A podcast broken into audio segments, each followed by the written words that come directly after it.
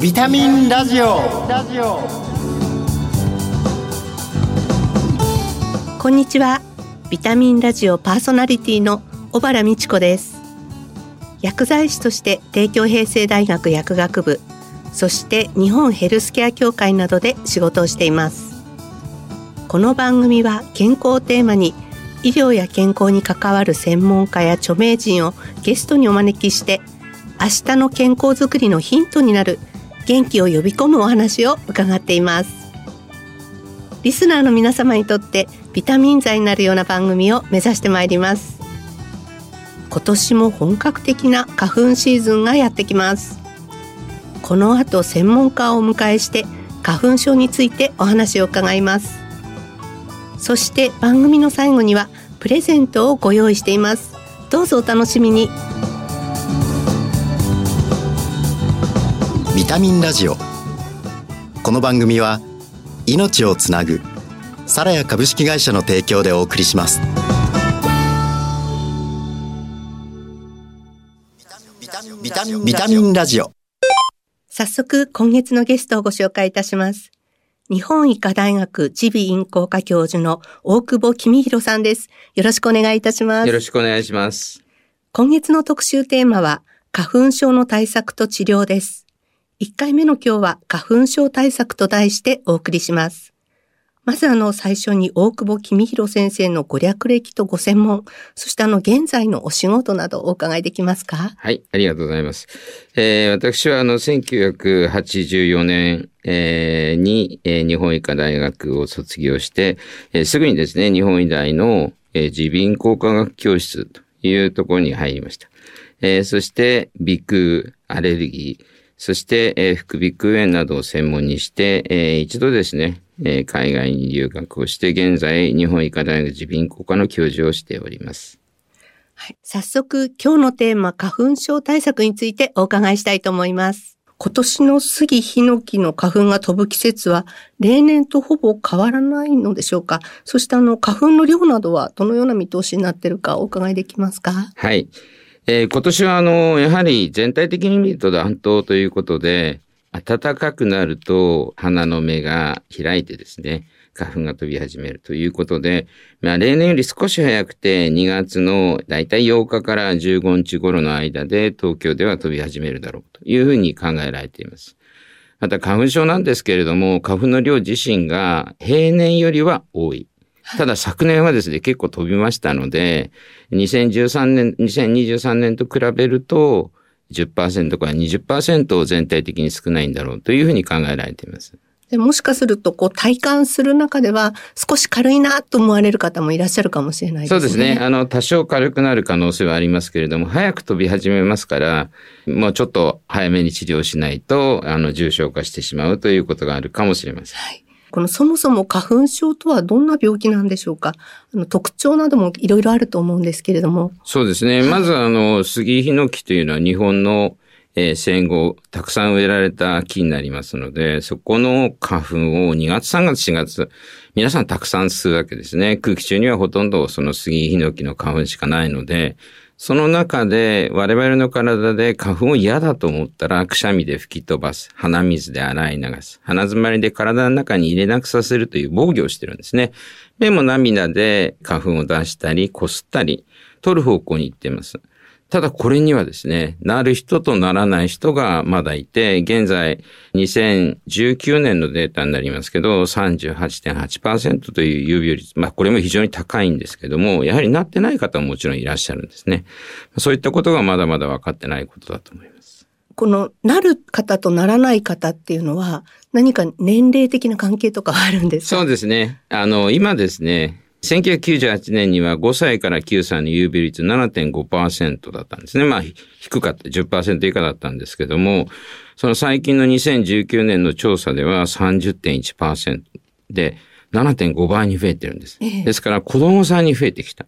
1998年頃、まだ2000年前はまだ砂場とかあったりですね、衛生的な環境をそれほど配慮しなくてもいい時代だった。まあ、昭和の時代ですね。それが今、この令和の時代で砂場が公園からなくなったり、えー、清潔ということをすごく言われてくると、今度は害を持たない杉に対して、えー花粉症になってきた。ですから、やはり高齢の方には少ないというふうには思っています。地球の環境が花粉症に与える影響っていうのがあるんですね。そうですね。やはり温暖化の影響で花粉っていうのはたくさん作りやすくなってきているというのが10年ごとに見てきても増加のパターンは示していると思います。この花粉症の兆候が見られた場合なんですけれども、何かを受診すればいいんでしょうか？そうですね。あの、実際にですね、目と鼻の症状が主だと思うんですけれども、まず目の症状が出た場合にはもちろん眼科で構いませんし、鼻の症状がメインであれば耳鼻咽喉科。あるいはいつもかかりつけの内科の先生がいて、アレルギーにある程度お詳しい先生であれば、そちらで、あの、症状を言ってお薬をもらうということでもいいかもしれません。受診のタイミングっていうのはあるんですか？そうですね。えーやはり平年以上に今年も花粉が飛びますので、えーできれば少しでも症状を感じた時にえー受診をしていただいて、薬を飲み始めれば、えー重症化が防げるというふうに考えています。こう毎年花粉症に、私も花粉症なんですけれども、なる前に飲んでおいた方がいいとか、はいなんかそういう話も聞くんですけれども、そのあたりは先生はどうお考えですか？今の薬剤、まあ、例えば抗ヒスタミン薬という薬剤を考えると、これはあの、前もって飲むと、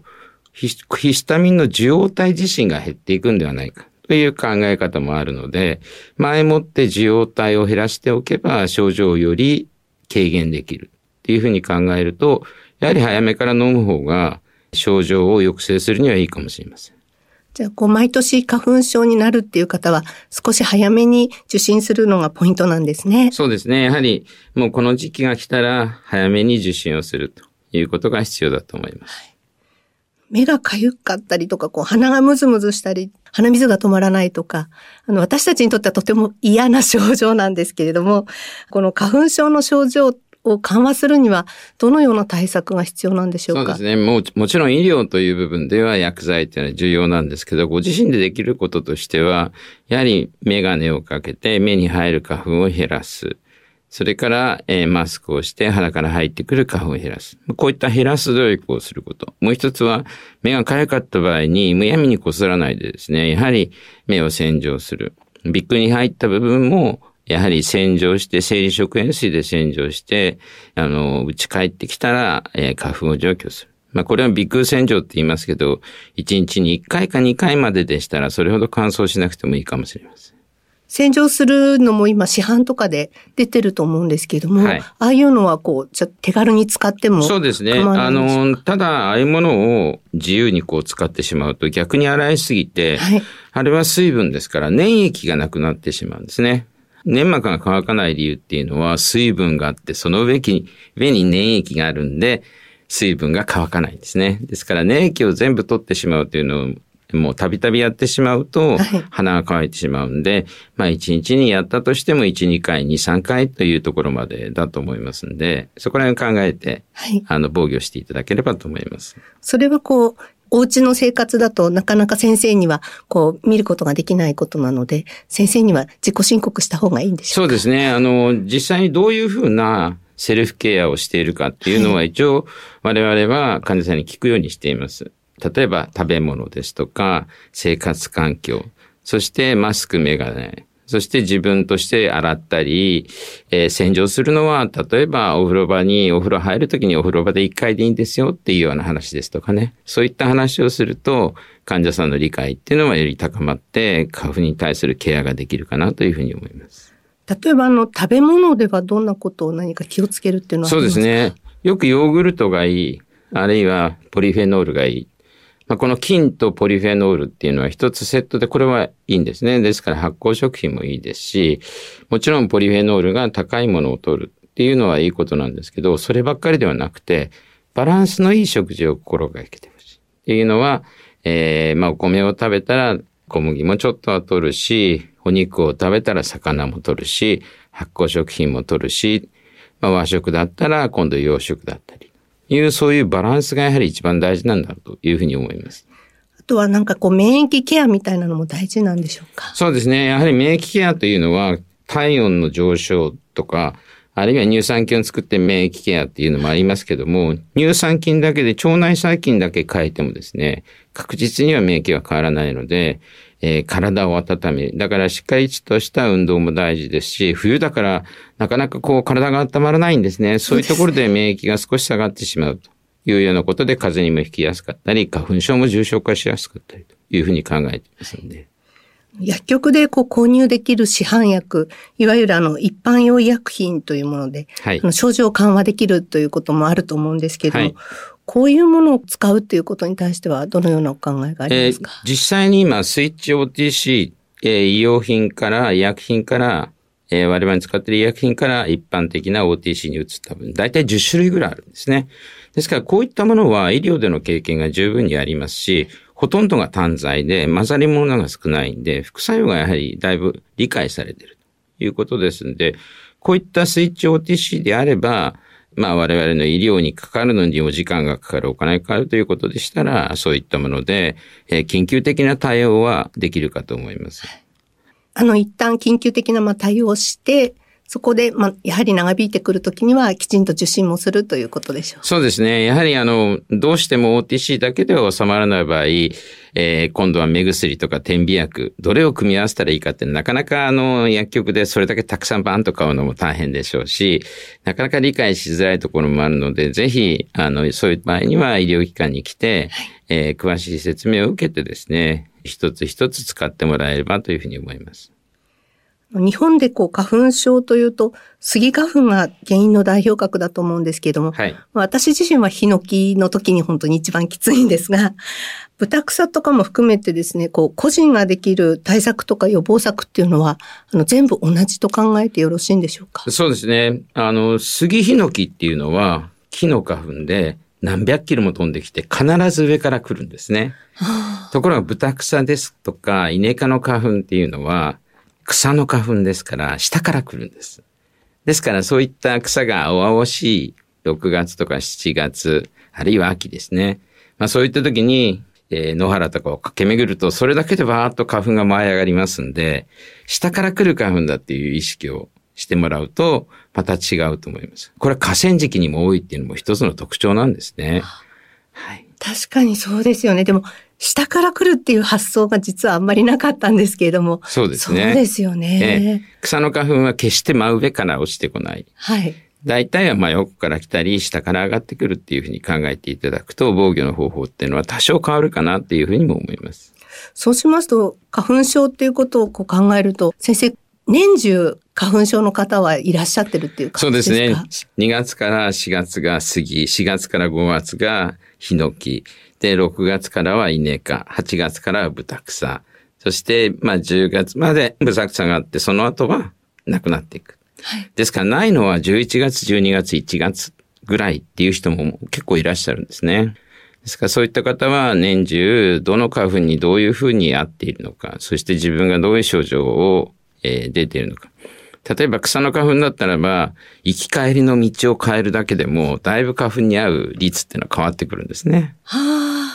そうですよね。えー、土手の方を歩かないで、コンクリートの街中を歩いて帰ろうっていうだけでもだいぶ、あの花粉に出会う確率っていうのは減ってくると思います。そうですね。なんか、この、お散歩道とか通勤の道路とかも花粉の時にはちょっと変えるだけでも違うかもしれないですね。すねはい、ありがとうございます。花粉症の対策と治療の1回目は、花粉症対策をテーマにお送りしました。ゲストは日本医科大学耳鼻咽喉科教授の大久保公弘さんでした。ありがとうございました。ありがとうございました。来週も大久保先生にご登場いただきます。お楽しみに。ここで健康や衛生、環境に関して役に立つ生活情報をお届けします。ビタミンラジオプラス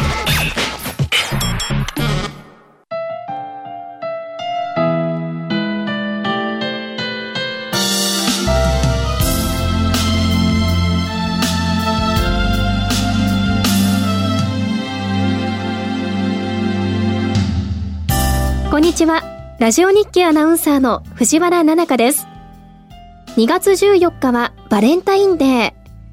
大切な人への贈り物はもちろん、日頃お世話になっている方へ感謝の気持ちを込めてチョコを送る人も増えています。仕事の合間やおうち時間の気分転換にチョコレートを食べるとほっと一息できますよね。今ではチョコレートはお菓子の定番ですが紀元前の古代メキシコでは貴重な飲み物として扱われており王族などの特権階級や選手だけが飲むことができたそうです。また当時は需要のために飲まれていて原料となるカカオには様々な健康効果があることが知られています。代表的なものがカカオポリフェノール。カカオポリフェノールの摂取にはチョコレートを食べるだけでなくココアを飲むのも効果的。ただココアパウダーのみを原材料とするピュアココアや純ココアは体に良くても甘みがないため砂糖などで甘さを足す方が多いのですが糖質やカロリーの摂りすぎには要注意。サラヤのラカント S はカロリーゼロ糖類ゼロの植物由来の甘味料。砂糖と同じ甘味度なのでいつもの砂糖と同じようにお使いいただけます。公式インスタグラムやホームページにてバレンタインにぴったりの可愛くてヘルシーなチョコレートレシピも掲載中です。それではまた次回。ラジオ日記アナウンサーの藤原奈々香でした。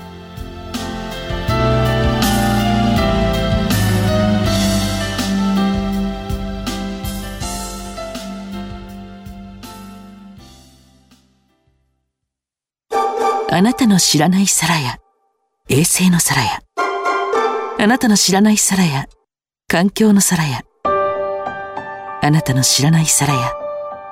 健康の皿や、みんなのため、地球のため、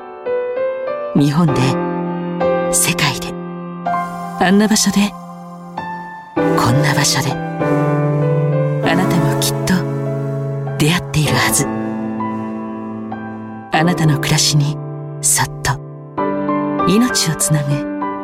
サラヤビタミンラジオ。花粉症かなと思ったら早めに耳鼻科などに受診したいと思います。ここで番組から今月のプレゼントのご紹介です。手肌と地球に優しいヤシの実洗剤とカロリーゼロの自然派甘味料ラカント S そして新感覚の手指消毒ローションアルソフト携帯用の3点セットです。抽選で5名様に差し上げます。締め切りは2月20日です。ご希望の方は番組のサイトからご応募いただけます。お聞きのビタミンラジオ本放送時間は金曜夕方5時20分から。再放送は明日の夕方5時40分からです。放送後はラジコのタイムフリーやポッドキャストでもお聞きいただけます。次回の放送は2月9日です。番組パーソナリティの小原美智子でした。今日は少し喉を枯らしておりお聞き苦しい点があったかもしれません。申し訳ございませんでした。来週のこの時間にまたお会いしましょう。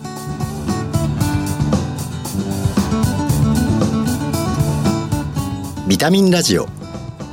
この番組は命をつなぐサラヤ株式会社の提供でお送りしました。